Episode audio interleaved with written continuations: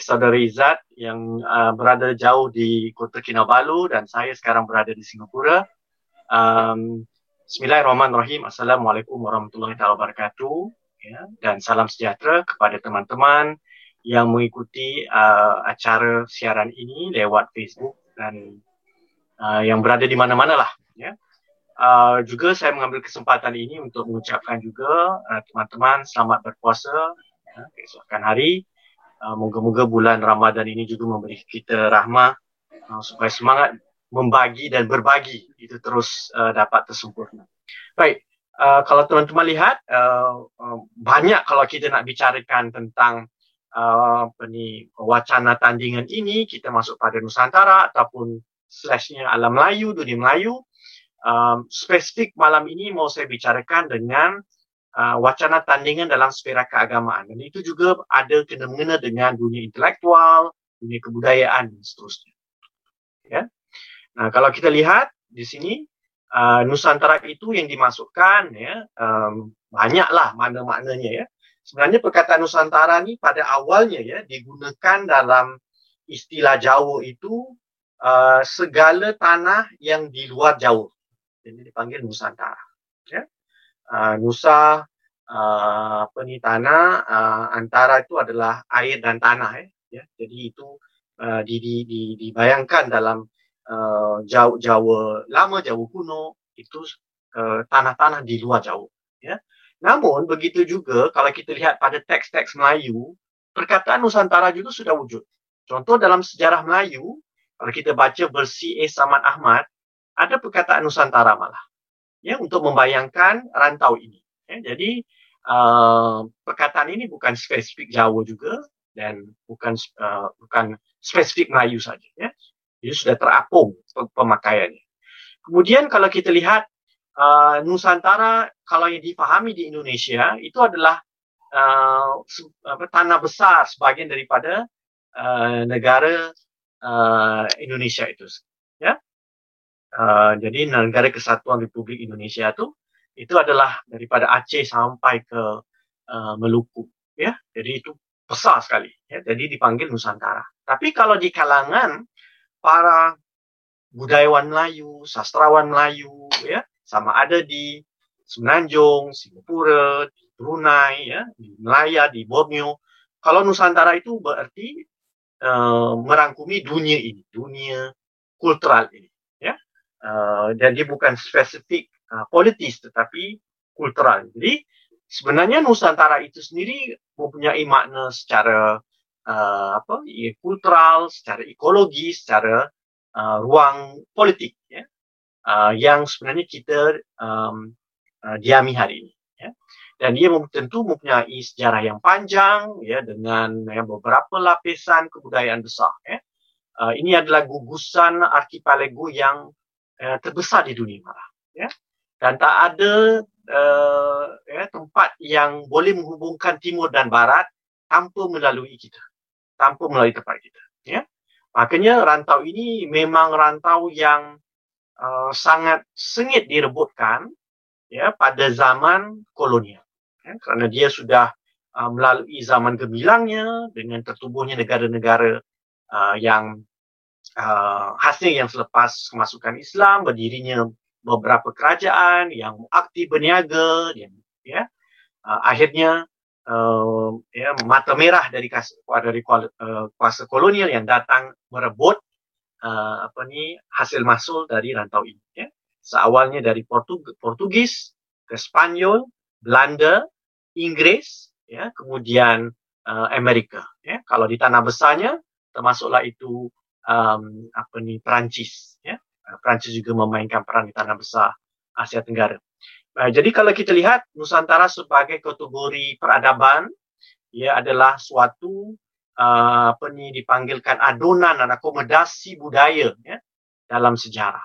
Sangat menarik ya. Ada lapisan uh, um, peribuminya Nusantara asli ada lapisan indiknya ada lapisan siniknya ya Cina-nya, ada lapisan uh, uh, Arab Islaminya, ada is, uh, lapisan kolonialnya, dan kemudian ada lapisan modernitasnya. Ya.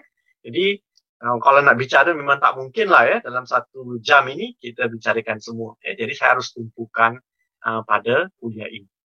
Um, dan um, apa ni bila disebut tentang Nusantara itu kadang-kadang kita juga menyebutnya Maritime Southeast Asia.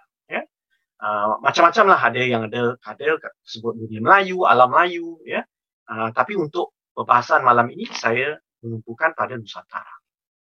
Baik, kalau kita lihat pada Nusantara, ya, bagaimana dia boleh dipahami? Ya, dari berbagai ranah.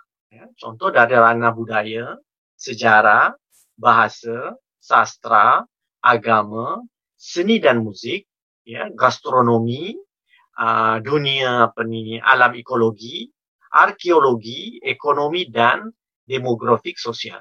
Ya, banyaklah listnya kita boleh taburkan. Ya. Cuba kalau teman-teman lihat, ya, lihat saja buku-buku macam ini. Ya. Kita lihat je kita dah tahu. Ya. Buku Nusantara kalau pergi ke perpustakaan, pergi kedai buku, macam-macam ada jenama Nusantara. Ya.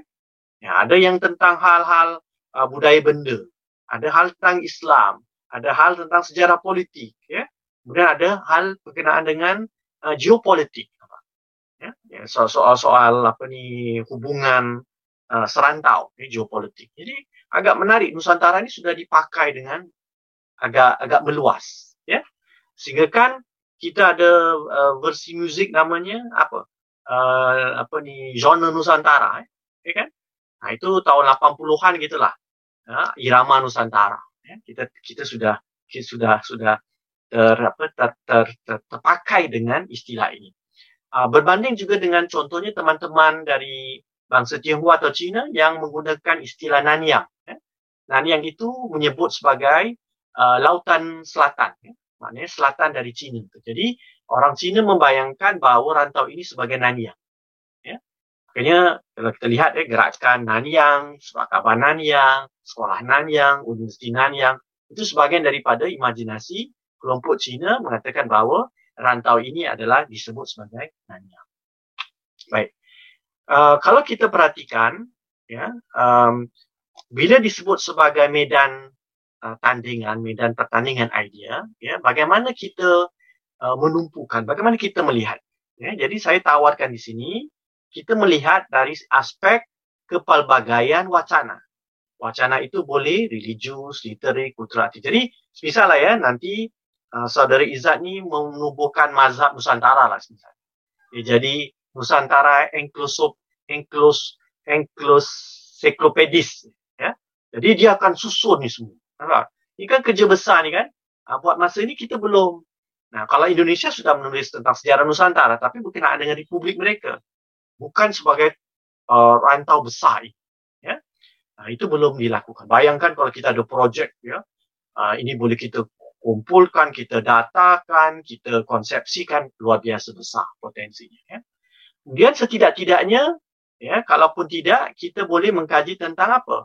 uh, tadi dokumentasi kan sekarang kita pergi kepada per, uh, analisis kepada kualitas pemikiran kualitas uh, apa ni aliran-aliran yang ada maknanya varieties of orientation ya maknanya wacananya banyak tapi sekarang kita melihat pada orientasi nah, dari orientasi itu maksudnya apa ya ini yang kita boleh lihat ya tadi kan kalau kita baca yang tadi kan macam korpus kan maaf ini kan korpus kan agama ni kan klasifikasi. Tapi kalau kita bicara tentang uh, aliran, nah, dia jadi begini pula. Kita boleh susun aliran. Ya, alirannya aliran orientalis kolonial yang faham tentang Nusantara, aliran nasionalis yang faham tentang Nusantara atau mentakrif Nusantara, kemudian golongan agama. Ya, di Nusantara ini yang bermacam-macam. Ya, bermacam-macam manifestasi. Ya, dan untuk kita faham tentang agama di Nusantara, mau tak mau kita mesti lihat apa uh, aliran-aliran yang bergerak dan berlangsungan. Ya, golongan tradisionalis, golongan reformis, golongan revivalis, golongan islamis. Pastinya di dalam setiap satu ada pecahan-pecahannya sendiri. Ya, dalam membuat kajian kita perlukan klasifikasi yang yang yang yang cermat. Ya, jadi untuk memudahkan kefahaman kita. Ya. Kemudian kalau kita lihat juga dalam uh, ada sisi oriental, orientalis, kolonial, nasionalis dan religius. Ada juga sisi yang satu ideologi juga namanya ideologi kiri mau tak mau, ya tak suka baca pun orang ya alirannya ada, gerakannya ada. Jadi gerakan kirinya ya dalam bentuk sosialis, marxis, komunis dan marhainis. Ya, itu adalah apa ni apa ni gabungan daripada kefahaman yang pernah diujarkan oleh uh, Soekarno dan kemudian nanti juga diangkat oleh beberapa penulis Melayu malah. Contoh Usman Awang eh, dan beberapa yang lain yang mengangkat slogan marhainisme. Ya. Marhain itu sebenarnya perkataan petani kecil lah ya, petani kecil yang diketemukan oleh Soekarno. Ya, jadi kita lihat dalam Nusantara ini ada beberapa vocabulary yang telah terapung dan kita harus uh, wajar uh, apa, memahami sedikit. Ya. Nah, cuba saya taburkan ya buku-buku gini pula. Nah, nampak tak? Nah, kalau kita taburkan pening kan? Ha, macam mana kita nak faham Nusantara? Si siapa? Ha, cuba kita lihat. Kalau bukunya diterabungkan di depan anda, ya, diperlukan anda memahami tentang apa? Ya. Uh, apa ni aliran-alirannya. Ya, dan ini memerlukan ya, kerja lama lah ya. Bukan satu hari dia dah dah boleh klasifikasi. Kita baca kita faham tentang pola fikir kita baca tentang uh, isi padat fikir. Jadi kita sudah tahu kalau macam R.O. Winstead the Malaysia and Cultural History ni yang pertama ini kan pasti kolonial ya. Mukhtar Lubis menulis ni seorang penulis menulis tentang sejarah Indonesia ya. Jadi seorang penulis yang agak apa progressive liberal menulis dengan kacamata yang anti kolonial. Kemudian Haji Buyung Adil ya, ini dulu cikgu-cikgu sekolah Melayu semua gunakan buku-buku sejarah. Textbook lah sifatnya ya. Dia tak teori-teori tinggi melangit tapi dia asas kan. Ya. Ada uh, sejarah Sabah, sejarah Sarawak, sejarah Singapura, semua dalam Persekutuan Melaya ya, Malaysia ada ditulis oleh Haji Buyung Adil. Ya. Kemudian sejarah Melayu ini ya apa ni uh, Sartono ya Karteri Kromo ini sudah terkenal sejarawan yang ulung di Indonesia. Jadi kita lihat uh, intelektual seperti Abdul Rahman Wahid Gusdur juga menulis tentang sejarah. Ya, sama juga dengan Syed Hussein Alata, Syed Nagib, Malahan Hamka ya. Kemudian kita ada uh, Ahmad Dahlan ini menulis tentang sejarah Melayu. Ya, bukan teks sejarah Melayu, sejarah bangsa Melayu dan kemudian ya uh, Razli Sapi dan teman-teman yang lain banyak menulis uh, sejarah yang bersifat apa? Sifat populis ya. Jadi di sini ada macam-macam. Ada orientalis ada populis ada islamis ada nasionalis ya. Ada liberal pluralis dan sebagainya. Jadi how do we make sense? Jadi naif ya kita masuk ke dalam perpustakaan atau pergi kedai buku nampak aja buku sejarah kita pilih satu kita nusantara. Oh ni ini kita mewakilkan inilah the nusantara. Tak boleh tak boleh baca macam gitu ya. Nah, ini ini sebab apa? Bila tak tahu apa kalau dalam istilah kan tak tahu mazhab lah ya. Tak tahu dia punya uh, cara pegangan fikiran itu ya. Baik. Uh, cuba kita lihat sedikit ya. Bila kita masuk tentang wacana mau tak mau kita mesti menyelami sedikit tahu sedikit tentang dalam sejarah ada variasi sendiri dalam sejarah ya variasi aliran-aliran pemikiran orientasi itu ya. Uh, contoh kalau kita lihat uh, hampir semua yang ditulis itu di, di, dikembangkan dalam bentuk sastra. Dia bukan sastra sastra macam novel puisi yang individualistik tidak. Ya, kadang-kadang ada orang menyebutnya sebagai pesuratan. Ya, apa yang dicatat, ditulis. Ya, tapi ada nuansa-nuansa mengajar, uh, nuansa apa ni uh, metafora, nuansa penceritaan, naratif. Ya, jadi dia tergabung. Ya, contoh kalau kita ambillah Tajus Salatin ini. Eh, terkarang 1603 di Aceh. Sebuah teks yang antara teks yang uh, taburannya sangat meluas di seluruh Nusantara. Ya, dari Aceh sampai ke Jawa, sampai ke Sulawesi, sampai ke Kelantan, sampai ke Sumatera.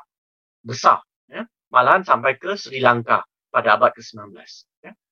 Baik, cuba kalau kita perhatikan ini. Uh, pada awalnya ya sebuah uh, wacana yang di, dilafazkan oleh uh, para pendukung uh, Wahdatul Wujud ya sebuah aliran dalam tasawuf uh, di Nusantara yang dikedepankan oleh Syekh Hamzah Fansuri. Ini satu contoh lagi ya. Kita lihat ada kemudian berikuti dengan beberapa kitab kitab-kitab uh, sufi yang lain ya. Kemudian ada juga yang jenis apa berkenaan dengan hal-hal tauhid, hal-hal fiqh itu kitab kuning pula. Ya, yang tadi tasawuf. Ini kitab kuning. Kemudian karya istana pula. Karya istana uh, pasti uh, menampilkan sisi ideologi feudal. Ya, uh, ini cerita-cerita tentang kehebatan uh, dinasti yang meminta raja-rajanya, ya, cerita-cerita apa eposnya, ya, seperti ikat hang tua dan sebagainya. Kemudian ada pula karya yang bersifat tentang mengajar pula. Ya, dipanggil dalam istilah Melayu adab. Adab itu mengajar. Ya, beza dengan adat, adat customary rights. Ya, yang uh, harus dilantunkan uh, perilakunya. Tapi ini adab mengajar. Jadi Tajuk Salatin sebagai satu karya adab. Ya. Kemudian ada juga yang tak tertulis tetapi disampaikan dari mulut ke mulut. Ya. Diwariskan dalam bentuk ingatan iaitu uh, perbilangan adat, pepatah petitih semua. Semua dalam tradisi orang ini luar biasa besarnya. Ya. Uh, sayangnya kerana kita selalu memberati hal-hal teks bertulis, tetapi kita tidak memberati hal-hal ini. Ya, yang poin keenam ini.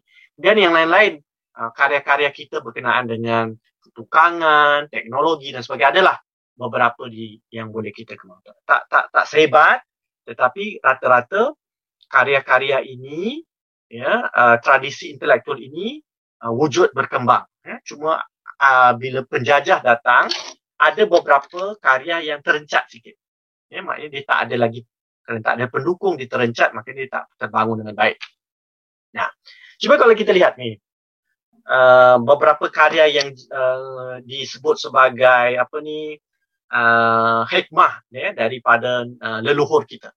Ya, kalau di Bugisnya ada Latawa, Latawa Bugisnya. Ya, ini sangat baiklah ya, yang telah dikumpulkan oleh Profesor Matulada. Ya. Kalau di Jawa terkenal ya, pujangga istananya ya, uh, Ronggo Warsito. Ya, uh, orang yang sebenarnya sezaman dengan Raja Ali Haji. Ya, Raja Haji, Raja Haji di Riau, Sito di Surakarta. Ya. Kemudian kalau orang Minangkabau macam juga dengan Melayu ada pepatah petitanya Tambo ini, Tambo Minangkabau. Ya, kompilasi dan di dunia Melayu Sumatera, uh, Tenas Effendi luar biasa sangat bagus telah mengumpulkan pepatah petitih Melayu ini. Dalam bentuk pantun, bentuk syair, bentuk bidalan dan sebagainya. Ini semua adalah hikmah-hikmah uh, kebudayaan dari Nusantara. Ya, yang di dalamnya ada banyak lapisan kalau lihat. Ya, lapisan pra Islam, lapisan Islam dan lapisan waktu kolonial datang, ya, uh, modernitas yang baru. Ya. Baik, kalau kita lihat tadi, ya, ini sama juga uh, aliran-aliran ini yang lebih tinggi lah. Ini dah teks-teks yang kalau kita panggil karya-karya muktabar lah dalam pengajian Melayu. Ini mesti komplit kena baca lah. Ha, kalau satu masuk pengajian Melayu mesti mesti mesti komplit ni. Tak tak baca tak sah lah. Ya. Ha, ni antara-antara karya. Ya. Um, jadi maknanya berbagai-bagai. Ya. Jadi dalam berbagai ini teman-teman saya syorkan supaya kita meng, membuat klasifikasi tentang aliran. Aliran tu maknanya streams of thought. Ya. Jadi kita boleh bagikan aliran apa? Aliran sufi, kemudian aliran feudal dan aliran humanistik. Ini tiga aliran ini rata-rata. Kalau siapa nanti nak tambah satu, dua, tiga silakan. Tapi buat masa ini yang saya nampak banyak karya-karya kita dalam tiga aliran besar. Ya. Baik. Uh, ini saya dah sebut dan kalau kita tambah satu lagi itu aliran apa? Aliran folklore. Ya, aliran rakyat. Ya, bidalan-bidalan rakyat yang sayangnya tidak dalam bentuk teks. Tapi dalam yang kemudian hari baru dibukukan. Ya, apapun saya rasa kita harus menjenguk sedikit tentang ini sebab uh, ada yang tak terujar dalam bentuk teks. Contoh begini. Ada uh, bidalan rakyat Melayu menyebut Raja Adil, Raja disembah, Raja Zalim, Raja disanggah. Itu tak ada dalam uh, teks-teks feudal, tak ada. Dan teks sufi jauh lagi. Dan teks humanistik seperti Tajus Salatin pun tidak menyebut. Walaupun Tajus Salatin memberati hal-hal uh, keadilan, tetapi tak sampai menyebut seperti itu. Ha, itu datang dari mana? Itu datang daripada apa ni ujaran nenek moyang uh, Melayu Nusantara. Ya. Baik, sekarang kalau kita lihat pula, kita dah waktu dah yang zaman ya zaman zaman dah berlalu. Nah, ini supaya kita lihat hari ini pula, supaya kita baca tentang uh, wacana yang ada di Nusantara. Ya, dia boleh uh, sebagiannya yang tadi intelektual tradisi yang lalu, yang lepas, ataupun ini kita boleh masuk sekarang yang lebih banyak yang melambak ya yang melambak kita boleh nampak sekarang ya pergi ke perpustakaan kita dah nampak buku-buku ni ya kan satu buku tentang uh, wacana agama dan pendidikan agama banyak daripada hal ritual sampailah hal filsafat ya. Uh, dari hal akidahnya sampailah hal tasawuf ya. kemudian soal pendidikan dan persekolahan uh, soal-soal sastra dan apa ni seni budaya uh, soal-soal berkenaan dengan apa ni pertukangan ya kerja tangan teknologi semua ada dalam tu kemudian jurnalisme dan social media pasti kemudian uh, ni gastronomi masakan sejarah makanan dan sebagainya Ya, cuba kalau kita perhatikan ya, ada beberapa yang boleh kita cari. Boleh kita tambah lah. Nah, siapa kalau nak jadi librarian bagus, ya, boleh buat klasifikasi-klasifikasi ini. Nah, belum ada saya rasa uh, kita boleh menulis lah ya dengan satu yang tadi saya sebut tu kan encyclopedia yang meluas untuk bicara tentang uh, apa yang ada dalam Nusantara. Ya. Uh, methodology speaking, apa yang kita perlu ingat adalah untuk membaca ya memahami uh, apa ni kepentingan kelompok ya di sebalik aliran itu. Tadi kan saya dah bilang kan aliran kan? Sekarang kelompok pula. Kelompok tu grouping yang memiliki kepentingan vested interest. Aneh dan aneh dan dan naif bila kita belajar aliran tak belajar kelompok pula. Sebab aliran dan kelompok tak pernah duduk atau tak pernah wujud dalam kekosongan. Dia mesti ada pengajunya. Dia mesti ada uh, orang yang mendukungnya. Kita panggil itu adalah kelompok. Dan kelompok ini ya dalam status mereka itu boleh saja golongan yang dominan berkuasa atau orang yang apa? Yang di pinggiran yang membantah ya. Dan ini dapat kita lihat dalam apa? Dalam ujaran nilainya ya, dalam struktur mereka di mana struktur mereka berada ya uh, sisi mereka dalam sejarah dan dinamika mereka dalam aturan kuasa ya jadi penting selepas dah bicara tentang sebanyak nusantara dah banyak kita zoom pada hal aliran daripada aliran kita cari uh, apa ni uh, apa ni kelompok-kelompok dan dari situ kita dapat lihat nanti apa persaingan wacana sebab ingat, ya, contohlah kita ada uh, Borneo Comrade lah misalnya. Ya. Nah, ini kan nama Comrade ni dah jelas lah, dah tahu ada dah ada bintang, ada Comrade, dah, dah tahu lah sikit-sikit apalah agak teman-teman ni kan. Nah, tapi ada satu lagi pula, ya. ada satu kumpulan pula jemaah bulan bintang. Ya. Nah, kalau ada jemaah bulan bintang, anda dapat anggap tak? Mungkin tak dia dengan Borneo Comrade yang satu bintang ni uh, ada kemungkinan. Ya? Ya, dia tak panggil dirinya komrad, dia panggil dirinya jemaah. Ya, jemaah bulan bintang. Ya kan? Ah, ada satu. Ya. Kemudian ada satu lagi pula. Ya. Uh, namanya jurusan bi, uh, bintang Musa. Uh, ini kan, uh, ini dah nasionalis pula kan? Uh, jadi ada yang kiri, ada yang islami, ada yang nasionalis kan? Sebab setiap kelompok mahu menampilkan apa? Gagasan masing-masing. Nah, tidak salah. Tidak salah. Yang pentingnya kita sebagai Uh, student of society harus prihatin tentang hal-hal ini. Bagaimana kita mencermati supaya kita tidak naif. Ya? Uh, sebab kadang-kadang uh, selalu kita didengar didengarkan, oh ayo kita bersatu. Ya? Kalau kita tak bersatu, ya, uh, apa kita akan gini-gini. Ya? Uh, macam mana nak bersatu kalau ya, alirannya berbeza, ya? gagasannya berbeza. Ya? Kalau satu nak mendukung pasar, tapi yang satu nak tolong orang miskin, sama tak? Lain kan? Lain, gagasannya lain. Ya, tapi uh, apa yang dimaksudkan itu? Bersatu dalam apa? Menghormati kemanusiaan, ya silakan. Bersatu dalam menegakkan keadilan, ya silakan. Ya, bersatu dalam menghormati perundangan, oh silakan. Apa tak? Nah, itu boleh. Tapi kalau sebagai gagasan pemikiran, saya rasa ya, sebenarnya tidak tidak kemana ujaran-ujaran seruan seperti itu. Ya. Baik, Uh, kemudian kenapa kita harus melihat Nusantara ini dalam bentuk-bentuk aliran ini? Nah, nampak tak?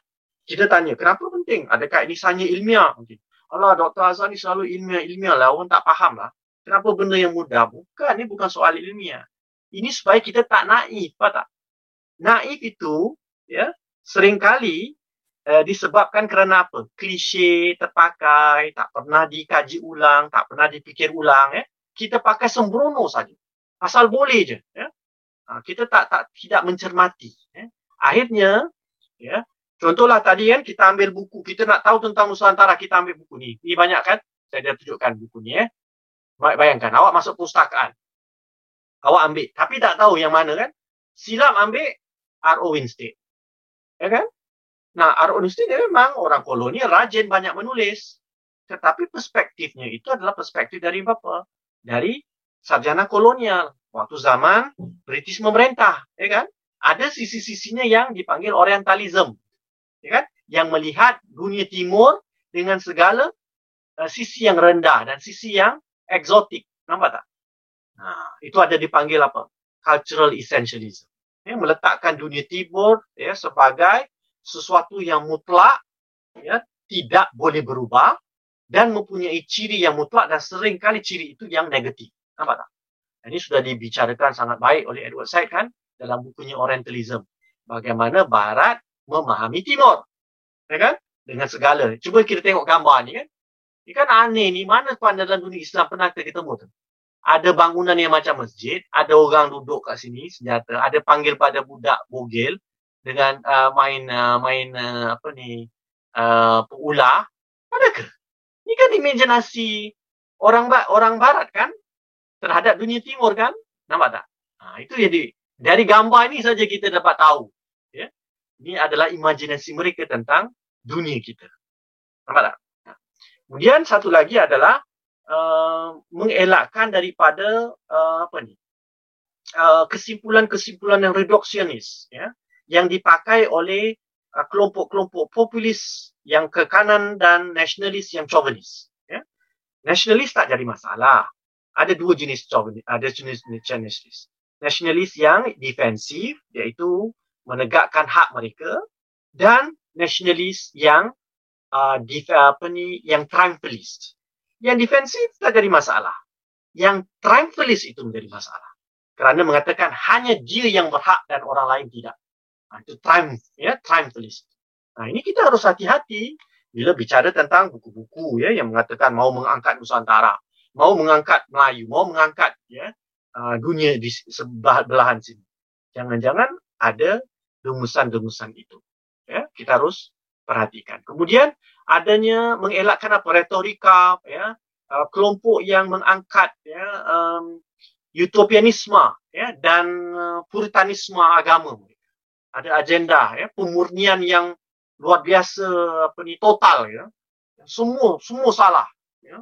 Semua salah, semua kurafat, semua jahat, semua sekular, semua Nusantara itu an-Islami. Gitu-gitu dah. Ha, itu ada ada ada yang macam gitu pula. Ya. Uh, sampai main muzik dah tak boleh sampai gitu. Ada macam-macam lah. Ya. Banyaklah kita boleh ketemukan. Kemudian mengelakkan uh, satu bentuk akademisme pula. Ya, akademisme ini adalah apa?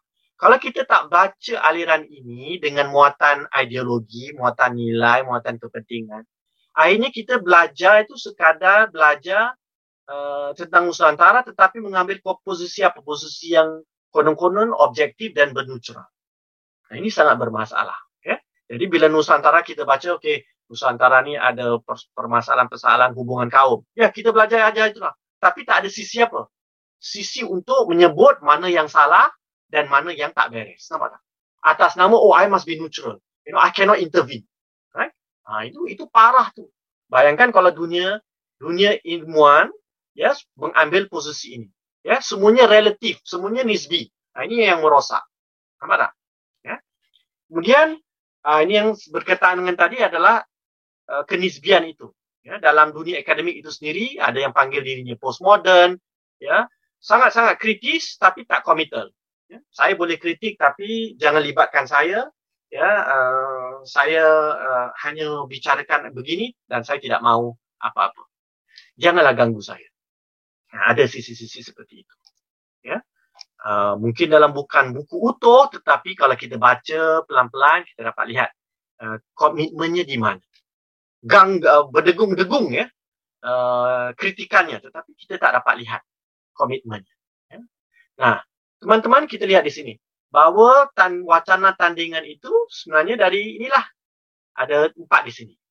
Orientalis, nasionalis, feudalis, dan Islamis. Nampak tak? Nah, kalau dalam Islamis juga ada jenis yang dakwah 70-an, 80-an. Ya, dakwah ni mungkin dakwah dalam bersifat uh, kultural saja. Ada pula Islamism, dia, dia nak kekuasaan. Dia nak masuk lewat apa ni menubuhkan negara Islam ya ataupun dia dalam bentuk salafisme salafism ya ini yang agak agak agak baru ya baru dalam pengertian mungkin tahun 90-an ke atas gitu ya. Uh, dengan masuknya beberapa aliran tertentu ya.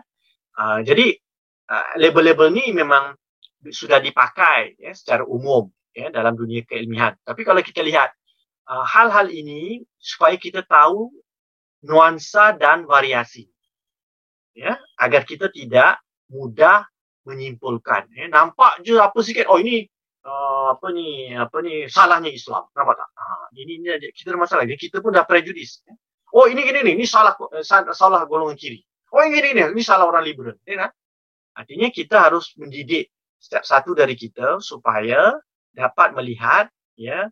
uh, dengan kacamata yang apa? bersisi moral etika. Ya the moral lens ya. Bukan lensa-lensa yang yang yang tidak produktif.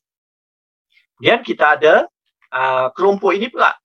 Progressive liberal, leftist socialist marxist, postmodernist libertarian, marhanism dan marhanism sendiri.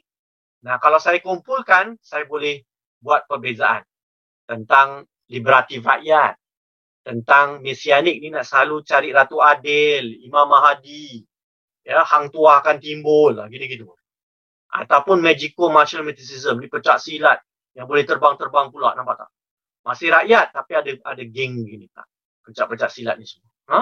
Ya? Jadi memang ada. Kalau kita duduk pelan-pelan kita catatkan ada macam-macam aliran dalam masyarakat. Inilah nusantara kita kan? Nah nusantara tu jadi kita nak faham memahami nusantara bukan mudah saja. Ayo kita kembali kepada menguatkan nusantara. Eh macam mana? Dan di mana situsnya, di mana tempatnya? Ia bergerak, bagaimana ia menyelah? Dalam dunia politik, dalam dunia uh, seni budaya, dalam dunia agama, dunia bahasa, dunia mass media dan dunia pendidikan dan seterusnya. Tahu tak? Bila kita tahu pemetaan ini, kita dapat carinya dalam beberapa ranah lain. Sites dipanggil. Ya? Baik, cuba kalau kita saya masuk hari ini, petang ini, malam ini, hanya bicara tentang orientasi keagamaan pula. Ha, ini dah dan lebih menjurus kan tadi kita dah pergi besar-besar-besar kita kuncup-kuncup-kuncup ini kita dah terus masuk kepada orientasi keagamaan cuba kita lihat di sini. Banyak. Ya. Tradisionalis ya ini golongan uh, yang uh, dominan lah ya. Uh, dalam pengertian yang percaya kepada kitab mutabat ya yang uh, uh, apa ni uh, apa ni uh, soal-soal keagamaan yang sudah diputuskan sudah di, dianggap sebagai uh, apa ni mapan dan sah ya, sahih itu tidak lagi dipersoalkan ya. Tidak perlu ada pembaharuan berbeza dengan golongan reformis. Ya yang mengatakan bahawa perlunya ijtihad dan bukan taklid ya. Kemudian golongan revivalist. Nah, ini ya, Islam kebangkitan tahun 70-an ke atas 70-an ke atas ya. Nah, dulu medannya antara tradisionalis dan reformis. Kadang-kadang orang sebut kaum muda kaum tua gitu kan? Nah, tapi bila revivalist datang ini bulan apa pula ni? Ya kan? Ini ada new actor pula, ya kan? Dan pada masa yang sama, seperti kita lihat hari ini, rencamannya lebih luar biasa. Alih-alih ada satu kelompok sufi baru keluar. Nampak tak? Dulu sufi dalam perut tradisionalis. Sekarang ada sufi kelas menengah yang di kawasan bandar pula. Yang tampil. Ya, dia identifikasi diri mereka sebagai kelompok sufi. Begitu juga dengan kelompok salafi yang muncul daripada beberapa aliran Islam dari Asia Barat masuk ke rantau ini lewat pendidikan dan apa ni hubungan keagamaan dari Nusantara dan negara Arab. Ya, kemudian uh, yang liberal humanis ya, itu sebenarnya mungkin pancangan daripada uh, orang-orang reformis ataupun mungkin orang tradisionalis yang sudah tercerah ya tercerah dalam pengertian itu masuk dalam liberal humanis. Nampak tak? Nah, ini kan luar biasa kan? Nah, ini Izzat boleh tak tulis esay ni? Macam gini. Ha, lenguh kan? Nah, peta, lenguh ni kalau nak mengajar ni ya. ya jadi aliran-aliran ini sangat sangat penting untuk kita fahami bahawa dalam uh, medan keagamaan saja dia bukan simple. Ya. Dan sering kali kita punya lensa apa? Lensa kita partai politik kan? Islam kita apa? Islam kita Islam AMNO atau Islam PAS, ya kan? Itu itu naif gitu ya.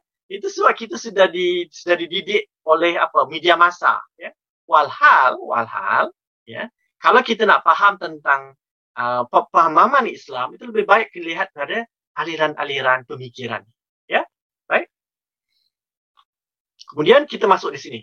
Uh, wacana Islam yang ada di uh, kita masuk kalau kita lihat uh, antara tradisionalis dan reformis tahun 1900 sampai um, mungkin tahun 1950 mereka masih lagi berdebat.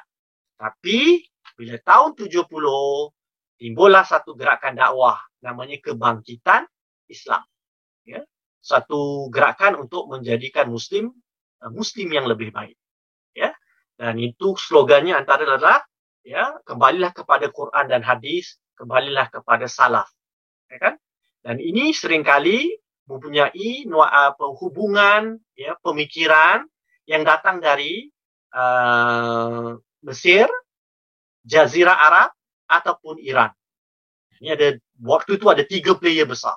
Ikhwanul Muslimin, ya uh, apa ni Jazirah Arab, Arab Saudi khasnya dan kemudian dari Iran iaitu daripada pemikiran Ali Syariati dan teman-teman lain. Tapi jangan lupa ada satu lagi kelompok ya yang besar iaitu daripada benua kecil India ya iaitu India dan Pakistan itu sendiri ya kerana uh, punya dampak besar pemikiran Islam di sana ya khasnya dibawa oleh Maududi ya uh, kepada dunia Islam di belahan sini ya jadi revivalisme itu ya uh, kebangkitan Islam itu berlangsungan di saat masyarakat kita sedang melalui proses modernisasi, ya, pemodernan. Ya. Uh, dan waktu itu juga pemapanan uh, Islam tradisionalis dan juga ada golongan Islam reformis. Ya, ada ni jadi ada dua player ni, reformis dan tradisionalis. Jadi mereka orang muda baru masuk. Khasnya yang masuk ni mula-mula adalah daripada uh, teman-teman dari kampus, kampus-kampus sebenarnya, ya, kampus-kampus universiti. Dan mereka bukan dari pengajian Islam pondok-pondok. Bukan. Ya. Yang pondok-pondok itu semua Islam tradisionalis sebenarnya. Ya. Jadi yang revivalist ni daripada kampus sebenarnya. Cuba nanti baca uh, buku uh, Puan Zaina Anwar ya. Zaina Anwar sangat baik tentang gerakan uh, pemudi-pemudi Islam di kampus-kampus ya di Malaysia. Kemudian uh, zaman itu juga adalah zaman ya uh, perubahan yang agak sengit dalam sosioekonomi budaya dan politik ya. Dan yang penting juga adalah faktor luaran.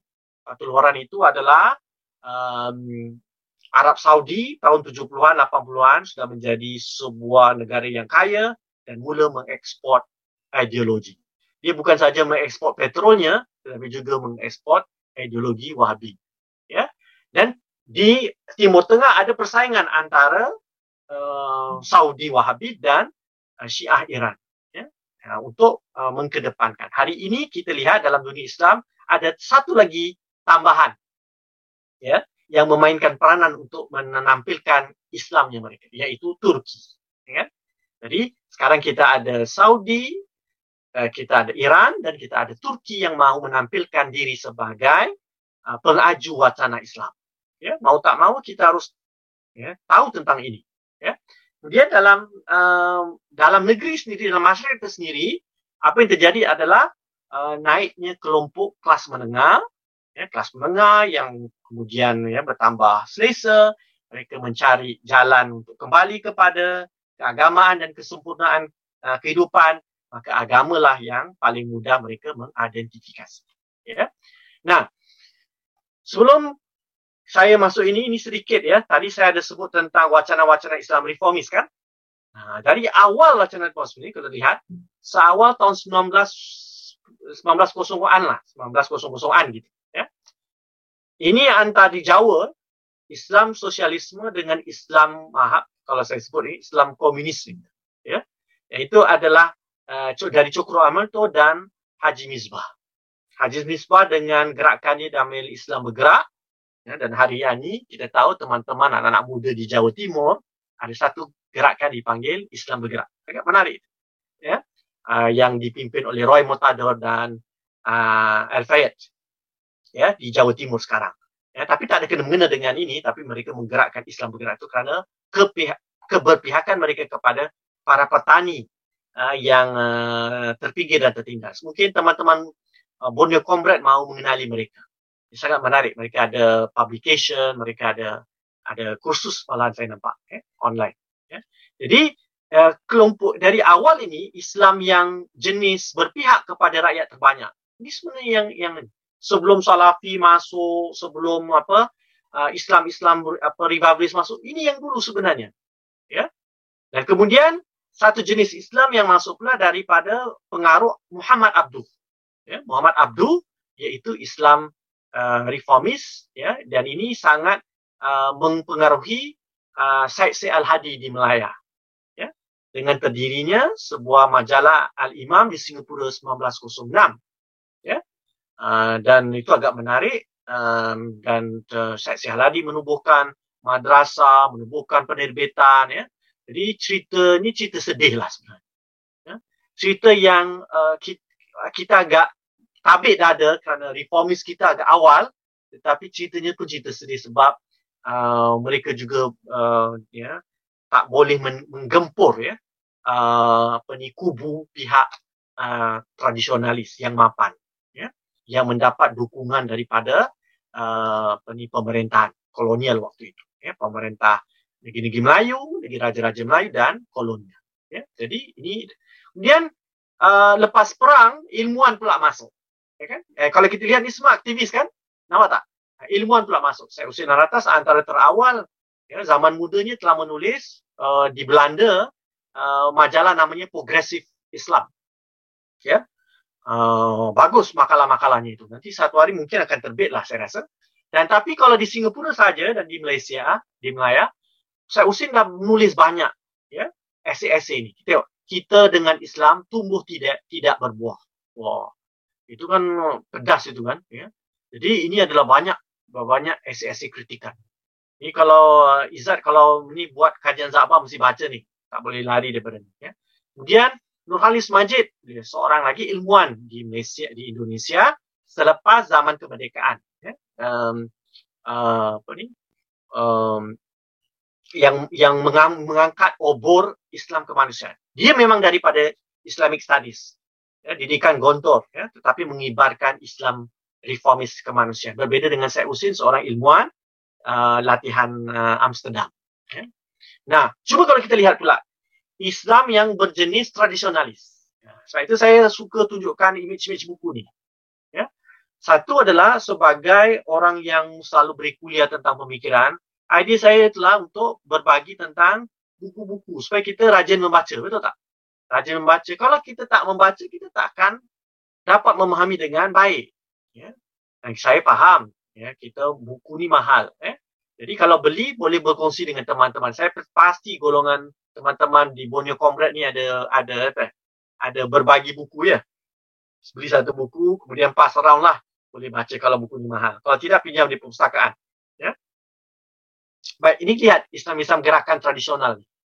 Ya kan? Nah, ini selalu dalam uh, ada yang biasa-biasa saja, ada yang agak anti barat, anti modern ya. Ada yang lebih pada uh, hal-hal keilmian ya. Uh, yang dua terakhir ni lain pula.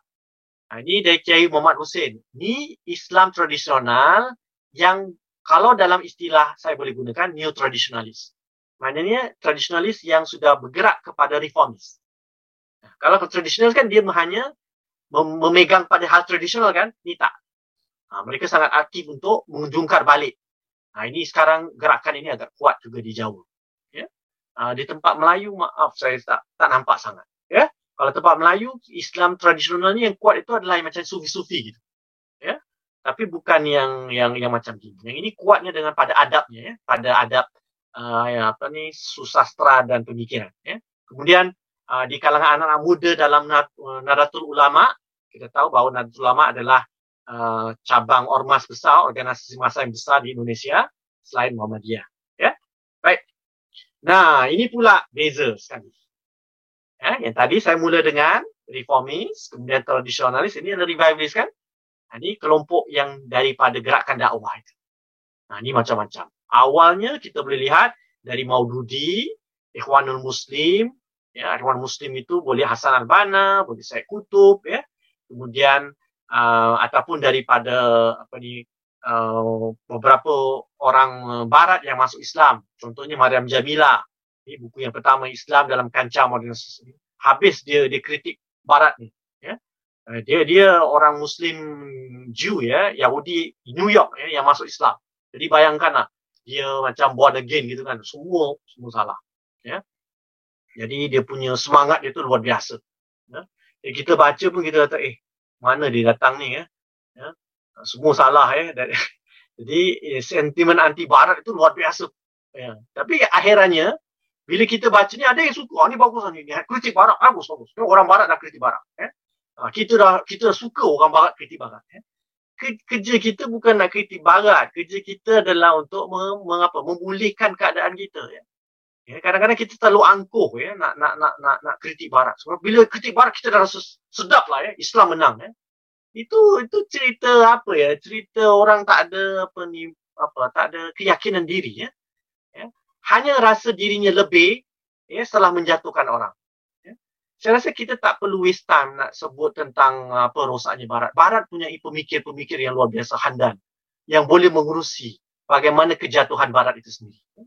Saya lihat selalu di kampus budak-budak kampus kita lah eh, tulis ya the downfall of western civilization. Dua halaman. Dua halaman. Ya. Itu kan cerita sombong, cerita angkuh tu.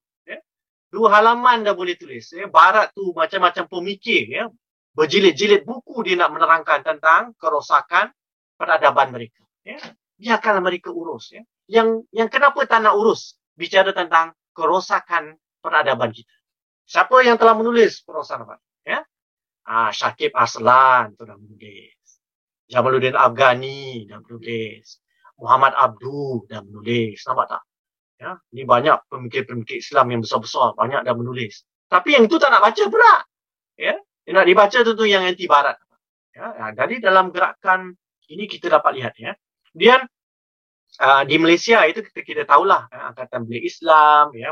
Uh, PAS juga sebuah parti Islam tradisional yang juga bergerak lama kelamaan kepada Islam yang lebih revivalist ya. ya saya sebagai pemetaan saja. Maknanya ada kelompok-kelompok ini dalam uh, pemahaman keagamaan kita. Ya. Baik, cuba menarik ya kalau kita lihat apa sebenarnya terjadi waktu kelompok ini timbul gerakan dakwah ini timbul bila pertama kali timbul ni agak menarik ya ini ini cerita dan saya hidup tahun saya dibesarkan tahun 70-an ya ya uh, 70-an tu saya dah dah, dah nampak ya. saya dah nampak mula-mula uh, benda-benda ya zaman saya tu saya nampak ekstrim yang lain saya masih nampak joget lambak joget lambak, joget-joget Melayu-Melayu yang joget, yang minum, yang apa. Pada masa yang sama, saya juga nampak dah pakai tudung labuh. Dah pakai tudung labuh yang tak bersanding, rumah tak ada radio, tak ada TV, tak minum kopi. Ada macam gitu. Jadi saya dapat lihat dua-dua. Ya. Ha, dua ni. Dan ini agak menarik tahun 70-an itu. Dan sebenarnya, uh, Prof. Chandra Muzaffar, ya, secara historis dan historis, buku ini sangat penting ya untuk dibaca ya, serta penjelasannya sangat tuntas bagi saya. Ya. Um, contohnya gini, bila pertama itu timbul, orang Melayu kata ni gelam lampau gila isim. Saya ingat lagi. Nenek-nenek saya ni, gila isim ni, ni, ni semua. Orang belajar agama. Aneh, pernah ya, ada forum saya baca, forum majalah. Ya, mak bapa hantar surat kepada ustaz ataupun editor. Uh, salam, eh, tok, tok guru, gini-gini uh, saya punya kerisauan sebab anak saya pakai tudung. Huh? Ya. Bayangkan, ya, zaman bila pakai tudung, keluarga jadi risau. Eh? Apa pakai tudung? Sebab dulu semua pakai selendang kan? Nampak? Pakai telekung waktu solat kan? Jadi adanya apa? Ada suatu kebimbangan pada sebab tak faham, ya, tak faham masyarakat tak faham. Jadi ini uh, ya suatu reaksi awal. Dan malahan kita yang muda-muda ni bila nampak abang-abang dah masuk dakwah-dakwah, kita panggil dia abang dakwah, Nina dakwah, kita dah panggil lah. Kita panggil orang dakwah. Eh, jadi kalau kita dekat sekolah, kita, eh dia tu geng dakwah. Geng dakwah tu yang inilah. Yang solatnya bagus, puasa tak tinggal, ya, Jumaatnya tak. Kita tahulah Muslim yang baik lah. Gitu. Ya? Kemudian, bila pertama kali mereka timbul, golongan tradisionalis ya dalam kekuasaan uh, sebenarnya agak-agak agak terprovokasi juga pada awal sebagai satu catatan ya. Sebab tak faham apa benda ni semua ya. Dan kita tahu bahawa uh, ahli politik juga pelan-pelan ahli politik kan tahulah mengambil mengambil ya uh, mata sudut pandang yang agak kadang-kadang oportunis ya. Ni golongan dakwah ni siapa? Kemudian mendekati dan membelai dan akhirnya bawa mereka ke dalam kelompok mereka. Golongan uh, budayawan dan uh, penipu suratan ini berbeza sedikit. Ada yang simpatatis, ada yang kritikal terhadap over enthusiasm. Contoh begini, Christmas. Ya, Christmas tu sekolah agama. Ya, Tawalib School di Sumatera. Tetapi bila dia nampak gerakan dakwah yang beria-ria sangat nak mengislamkan orang, ya, dia agak skeptis juga. Malahan dia kata, kenapa kita, antara eseinya itu pernah ditulis, mengapa kita di sebuah lebuh raya yang besar, tetapi jalan terbongkok-bongkok. Ya, dimetaforakan, lebuh raya yang besar itu agama, tetapi kita sendiri agama yang besar, tapi kita jalan terbongkok-bongkok. Itu metafora yang luar biasa dari Christmas dalam mengkritik. Ya. Nah ini, pernahlah kita pernah dengar tak? Dakwah, mina dakwah. Pernah dengar tak cerita hantu kom-kom? Ah ini ini tak payah inilah ini cerita urban legend tak perlu saya ceritakan ya kalau tak ada nanti mukmin uh, ni mukmin nantang ya boleh cerita. Ni abang senior kan ya. Uh, apa ni dengan Jeffrey boleh ceritakan pada adik-adik yang muda-muda ni. Mesti dia tahu cerita hantu kumpul ya. Baik. Uh, apakah yang boleh kita lihat ya um, bahawa gerakan dakwah itu saya tahu kita dia bukan monolitik sebenarnya ya. Ada banyak kelompok juga di dalamnya itu sendiri uh, dan kita akan menilai ya, bukan daripada sisi teologisnya ya, ini kepercayaan mereka tetapi bagaimana idea dan pemikiran mereka telah um, apa ni um, apa ni telah mempengaruhi gerakan dakwah mereka ya. Dalam hal politik kita lihat mereka uh, sebenarnya uh, terpa, dipengaruhi oleh idea negara Islam yang dibawa oleh dua kelompok iaitu sama ada daripada Ikhwanul Muslim atau Jamiat Islamiyah. Ya. Dia dari segi ekonomi mereka mahukan sistem Islam perekonomian yang bebas riba. Ya, dari situlah ujaran ekonomi Islam hari ini dah dah mapan lah. Ya. Dan kita tahu bahawa yang mengendalikan ini adalah kapitalis. Ya, bukan orang orang dakwah-dakwah lah. Sebenarnya kapitalis yang telah memanfaatkan ini. Ya. Kemudian dalam keagamaan, uh, seharian kehidupan sosial kita dapat lihat uh, lebih manifestasinya ya. Dalam yang dulu dipanggil surau jadi musala ya tempat makanan halal makin makin di ya zaman saya tu saya sepanjang ingat saya tak pernah ingat makan tengok ada label halal. Tak pernah. Makannya ya ya. Sampai kita saya kita tahu bukan tak makan memang kita tak makan mana orang Melayu makan babi orang Islam makan babi. Tak ada lah kan ya makan makan gula-gula apa gula-gula yang ada brandy. Tak ada kita tak makan tu semua ya. Tapi tak pernah conscious ya. Sampai sekarang kita conscious kan? Ya kita makan kita nak tanya ada sijilnya atau tidak atau apa kan? Ya kadang-kadang orang Melayu jual pun tak, tak ada sijil kita tanya makcik ya ada sijil halal tak? Buka makcik kalau apa ada ada piuk depan kita tu memang dia dah lontar lah. Ya kuang hajang kau kau ingat aku nak masak babi ya kan? Ya? jadi um, kadang-kadang kita agak-agak agak-agak agak apa ni terbawa eh dengan ini. Ya. Kemudian ada apa ni sepertinya uh, gazing ya, ya melihat secara negatif terhadap kegiatan-kegiatan belia ya. Macam uh, apa ni Izat yang suka Korea-Korea ni semua agak agak agak dipandang dengan negatif ya. Kemudian uh, dalam dunia kebudayaan dan sastra kalau kita lihat anjuran mereka adalah sastra Islam. Seni Islam ya. Yang yang yang semua benda-benda yang tu tak boleh lagi masuk. Termasuk makyong, dikir barat, ya, main petri, main macam-macam lah. Yang segala-gala yang ada hukum pecaran-pecaran tu memang tak boleh. Mula-mula memang sangat ketat. Termasuk gamelan, semualah. Pompang malam tak boleh. Eh.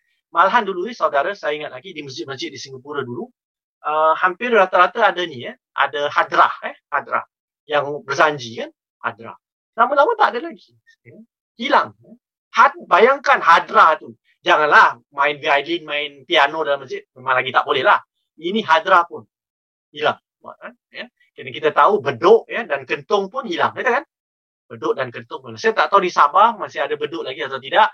Tapi kalau kita ke Jawa masih ada beduk. Ya. Tapi rata-rata di negeri-negeri Melayu saya lihat ya, tak ada lagi. Ya kan? Sebab ada gerakan pemurnian pembersihan. Dalam pendidikan begitu juga sama. Ya. Kemudian yang paling kita lihat uh, dalam sfera publik. Ya. Jadi untuk memahami teman-teman, memahami dunia Nusantara, antaranya adalah memahami juga tentang apa maksud saya di sini eh, dunia keagamaan itu. Dan dunia keagamaan itu lebih baik kita pandang kalau kita bicara dengan tuntas, kalau kita bicara tentang persoalan orientasi pemikiran. Okay. Jadi, um, uh, ini adalah, um, kita tahulah bahawa uh, apa yang terjadi dalam ini, uh, masyarakat kita, um, persoalan-persoalan ini berubah angin menjadi benda yang kadang-kadang kita tak ingin. Ya ya, dan benda yang menjadi terlalu kanan ya. ya gerakan gerakan dakwah pasti baiklah menjadikan muslim yang baik pasti baik ya tak ada orang boleh tak boleh orang boleh nafikan ya tetapi ada kesan-kesan juga yang tak dielakkan ya iaitu ada sisi ya? kalau apa-apa jualah ya, gerakan itu ada sisi yang berlebih pula ya sampaikan menjadi agak agak agak agak kanan dan agak melampau ya. Kemudian uh, apa ni yang lain yang tak tak sama dengan mereka akan dikritik lah. Liberal plural gitu ya.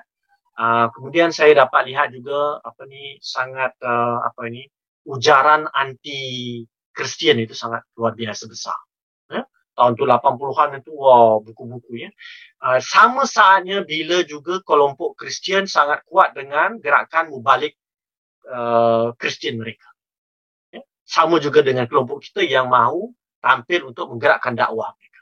Ya. Uh, jadi uh, juga mengkritik segala apa ni ada istiadat Melayu yang dianggap tidak Islami. Yang paling dimarah tu adalah perkahwinan Melayu yang ada bersanding. Sebab bersanding itu dianggap sebagai legasi uh, apa ni Hindu Buddha. Saya tak tahu dari mana mereka dapat tu. Ya, kesimpulan tu agak aneh. Ya, selalu yang tulis macam itu adalah orang orientalis. Ya. Saya yakin nenek moyang Melayu tahu apa sebab orang Melayu berkahwin dengan ada uh, apa ni uh, persandingan dan sebagainya. Ya, kita jelas tentang kita dari masa. Dan adanya religious policing seperti hisbah, ya, um, iaitu uh, ya yang masuk ke dalam sfera pribadi, ya, kemudian boleh uh, boleh tangkap, boleh gitu-gitu. Ini, ini ini zaman yang agak menc- ini uh, pancaroba lah, pancaroba ya. Uh, kerana tak pernah dilalui oleh masyarakat Melayu atau Nusantara. Ya, kita dapat lihat uh, retorika um, anti Barat, saya sebut termasuk anti Barat, anti Kristian, anti Zionis, ya. Uh, dan selalu anti Zionis juga menjadi anti Yahudi. Ya, tak dapat membezakan juga dengan Zionisme dan Yahudi sebagai agama. Ya. Kemudian uh, anti intelektualisme, ya, ini yang paling senang kita nampak. Ya, daripada mana? Daripada tulisan-tulisan ya. Contoh makalah-makalah kecil macam ini ya. Dua tiga halaman kecil ya. Bukunya Islam is simple ya. Paling-paling itu berkenaan dengan uh, begini begitu ya. Dan ujungnya selalu uh, kiamat akan tiba. Ya. Bila baca tu semua orang takut ya kan. Bila um, harus mendirikan negara Islam, ujungnya kiamat akan tiba. Siapa tak takut? Ya kan? Nah, begitu begini akhirnya uh, sikap anti intelektualisme ini tidak membenarkan adik-adik, abang-abang, kakak-kakak di kampus untuk membaca dengan lebih cermat. Membaca dengan lebih gigi. Sebab sudah ada jawapan. Ya? Tak perlu disoalkan kerana jawapannya sudah jelas. Iaitu kembali kepada Islam. Ya? Versi yang mereka tanggapi sebagai. Ya. Kemudian kita tahu jugalah, ini saya tak mau masuk, ini berkenaan dengan bagaimana kelompok penguasa ya uh, berdepan dengan kelompok ini. Cerita ni panjang kan? Kalau saya nak kuliahkan perlu ada satu kuliah sendiri ya. Teman-teman al-maklum sajalah ya. Antaranya yang boleh saya sebut adalah bagaimana majlis-majlis agama berdepan dengan kelompok ini. Ya, lama kelamaan sebenarnya kelompok ini juga kelompok dakwah ya telah uh, masuk ke dalam majlis agama. Jadi uh, majlis agama yang dulunya agak uh, kelompok tradisionalis ya, tradisionalis, sekarang sudah ada elemen revivalis. Pasti juga dalam beberapa majlis agama ada kelompok reformis. Pasti ada. Ya. Tinggal porsinya beza-beza kan. Nah, tapi bila ada satu player yang baru, satu kelompok yang baru masuk, nah, maka kita lihat ya, satu gerakan islamisasi. Ya. Nah, ini apa ni majlis agama berkembang, pusat Islam berkembang ya kan. Ya, jadi administrasi Islam itu berkembang. Ya bagus, jadi masalah. Tapi isunya adalah ya, birokrasi itu semakin apa membesar ya dan uh, lebih banyak mahu membuat kuasaan ter, ya, terhadap uh, uh, hal hewan masyarakat Islam ya. Apa yang menarik mau tak mau adalah apa ni? Terkucil dan kecilnya kelompok reformis. Sebab tradisionalis dengan revivalis sudah selesa ya. Mula-mula tradisionalis agak agak agak tak tahu bagaimana nak berdepan tapi sekarang akhirnya selesa. Yang akhirnya adalah kelompok reformis kelompok pembaharu. Kalau yang kiri langsunglah dah habislah. Dah, dah punah lah ya. Yang yang ini yang uh, reformis ya. dan kita dapat lihat um, bahawa aliran revivalis masuk ke dalam banyak sektor dan institusi ya. uh, dia masuk dalam kampus dalam dunia pendidikan, dalam dunia penggubalan dasar, dalam mass media, dalam persuratan dan seterusnya. Jadi aliran ini. Ya, cuba, kenapa, kenapa saya kata itu? Sebab kalau kita tanya, ada tak aliran tradisionalis, Islam-Islam tradisionalis yang menulis sastra? Hmm. Ada tapi tak banyak. Ya kan? Ya, contoh-contoh dari pondok-pondok yang menulis tentang hal-hal santri. Ya. Ada tak? Tak ada. Kalau Indonesia mungkin, tapi kalau tempat Melayu jahat, tak pernah saya ketemu. Ya, uh, yang banyak yang punya empatis, uh, simpatisan dengan revivalisme Islam, gerakan pembaru, gerakan dakwah Islam. Kalau yang reformis ada tak? Ah, itu langsung lagi. Uh, kalau dalam sfera publik, sfera sfera sastra dan seni, hampir-hampir menghina. Ya. Jadi di kalangan dakwah ini ada macam-macam, ya kan? Nah, ini kalau kita boleh lihatlah ada yang dari kampus, ada yang macam jamaah tablik, ada yang di bandar seperti ABIM, JIM dan sebagainya. Ada yang punya penempatan seperti Al-Arkam. Ya. Ya. Kemudian ada yang um, seperti apa ni, institusi dakwah, persatuan, perkim dan sebagainya. Ya. Dan seterusnya. Jadi memang bercambah lah. Bercambah. Makin banyak gerakan dakwah. Pasti anda boleh tambah lagi. Ya. Uh, khasnya yang lebih Uh, kanan-kanan lagi ya yang lebih agak agak agak agak galak dalam suara mereka ya. Jadi uh, inilah sebenarnya kalau teman-teman baca buku uh, Prof Chandra Muzaffar antara sebab uh, dakwah uh, gerakan dakwah itu ya. Jadi saya tidak akan bicarakan ini sekadar uh, menyebutnya ya secara sepintas lalu. Antara sebab-sebab itu adalah uh, selepas peristiwa 13 Mei ya di mana Islam hanyalah satu-satu wadah di mana orang boleh berbicara. Sebab yang lain dah tak boleh bicara kan soal Melayu, soal agak bahasa dan soal status saja dah tak boleh bicara lagi. Di Islam saja yang boleh bicara. Ya. Jadi um, ada banyak penumpuan wacana Melayu kepada hal-hal Islam. Ya. Kemudian hal-hal apa ni um, apa ni berkenaan dengan um, bandar-bandar ya, pembandaran ya banyak anak-anak Melayu macam Mizat ni lah dari dari kampung datang ke kampus ya ke kota-kota besar. Di kota besar anda mengidentifikasi Islam sebagai identiti anda. Ya. Di saat anda tak ada lagi tak ada saudara mara, tak ada siapa-siapa. Tak ada duit malahan. Ya. Jadi identifikasi adalah kepada identiti Islam. Ya. Uh, dan kita tahu bahawa uh, kerana uh, tradisionalisme agama sangat kuat ya dalam dalam dalam dalam dalam pemikiran dalam kegiatan masyarakat uh, akhirnya dia tidak dapat merespon kerana tak dapat merespon ada alternatif baru datang iaitu golongan dakwah imamis nampak tak nah, ini kan hal-hal historis dan sosiologis yang mesti kita faham kita bukan harus saja memahami fenom sebuah fenomena tetapi kita juga harus memahami kenapa fenomena itu wujud. Satu kenapa ia bertahan? Apa gagasan yang dibawa? Ya. Dan apa rintangan yang dia hadapi atau apa rintangan yang tak boleh uh, apa ni melawan mereka? Nampak tak? Itu kan hal-hal ini ya. Ini saya dah sebut tadi lah ya. Uh, sama juga ya dengan pengaruh luar ya. dan nah ini inti kepada agenda mereka ya. gagasan yang mereka bawa. Contohnya berkaitan dengan uh, mengutarakan soal tauhid ya. Kemudian persoalan-persoalan uh, apa ni apa ni membasmi uh, ajaran-ajaran yang kurafat. Contoh mandi safa puja pantai keramat ya. Pergi tengok keramat. Ada lagi tak kalau di Sabah? Izzat ada tak agaknya? ya uh, puja pantai ada lagi? Hmm, macam ya masih ada juga lah uh, ya mungkin di Kalimantan saya lihat di Banjarmasin masih ada lagi. Tapi rata-rata saya rasa kalau di kota-kota besar di Singapura ya di Malaysia dah tak ada lagi ya kalau di luar bandar mungkin ya. dan uh, beberapa you know uh, yang malahan talqin kenduri arwah kadang-kadang yang sekarang pula ya lebih agak apa mulut nabi malahan ya uh, ya tidak digalakkan lagi ya. Sebab tidak mengikuti dianggap sebagai bid'ah sebagai contoh ya. Kemudian uh, paradigma mereka adalah syariah sebagai satu paradigma yang total ya. Um, khalwat ya itu antara perpisahan lelaki dan perempuan khalwat yang ya um, anda boleh ditangkap khalwat lah ya. Kalau apa um, apa ni lelaki bukan muhrim ya dengan perempuan ya bersamaan ya dalam tempat yang uh, agak mencurigakan ya.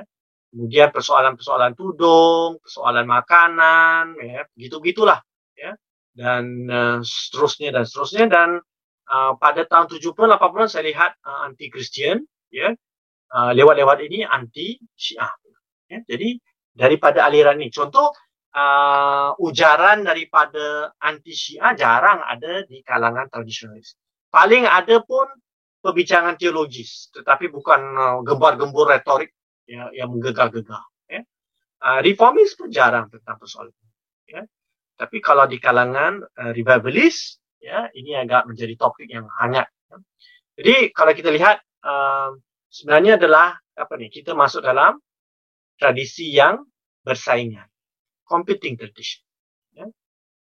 uh, ini adalah uh, ni jadi bila macam Pak Kasim Muhammad ya pernah menganjurkan hadis satu penilaian semula ya dan lain adalah hadis yang katanya berkentangan dengan Al-Quran tidak dapat diterima. Jadi kontroversi besar kan? ya, penudingan kepada Pak Kasim sebab Pak Kasim bukan orang agamawan yang tak boleh bicara tentang gini-gini begitu ya. Nah, saya mengapungkan ini sebagai satu contoh ya, satu contoh di mana isu ini telah menjadi begitu hangat dalam masyarakat. Ya, ini mau tak mau seorang yang mau memahami tentang aliran pemikiran Nusantara khasnya tentang persoalan-persoalan keagamaan harus berdepan dengan isu-isu ini. Mesti berani nak baca ni ya. Ha, ni kalau takut allergic ya, takut baca ni nak sesat, takut baca ni sesat, oh, tak boleh jadi pengkaji yang baik. Tak boleh menjadi seorang yang dapat memahami dengan tuntas. Ya. Nah, apa yang kita terjadi adalah um, uh, mereka mahu menggagaskan suatu apa yang dipanggil ini, ya, dan um, uh, ini kurang lebih ya um, yang dapat saya bicarakan. Okay. Uh, dan hari ini konflik baru salafisme timbul ya yang dulu uh, apa ni ikhwanul muslim dan hari ini variasi wabi makin gemencar ya.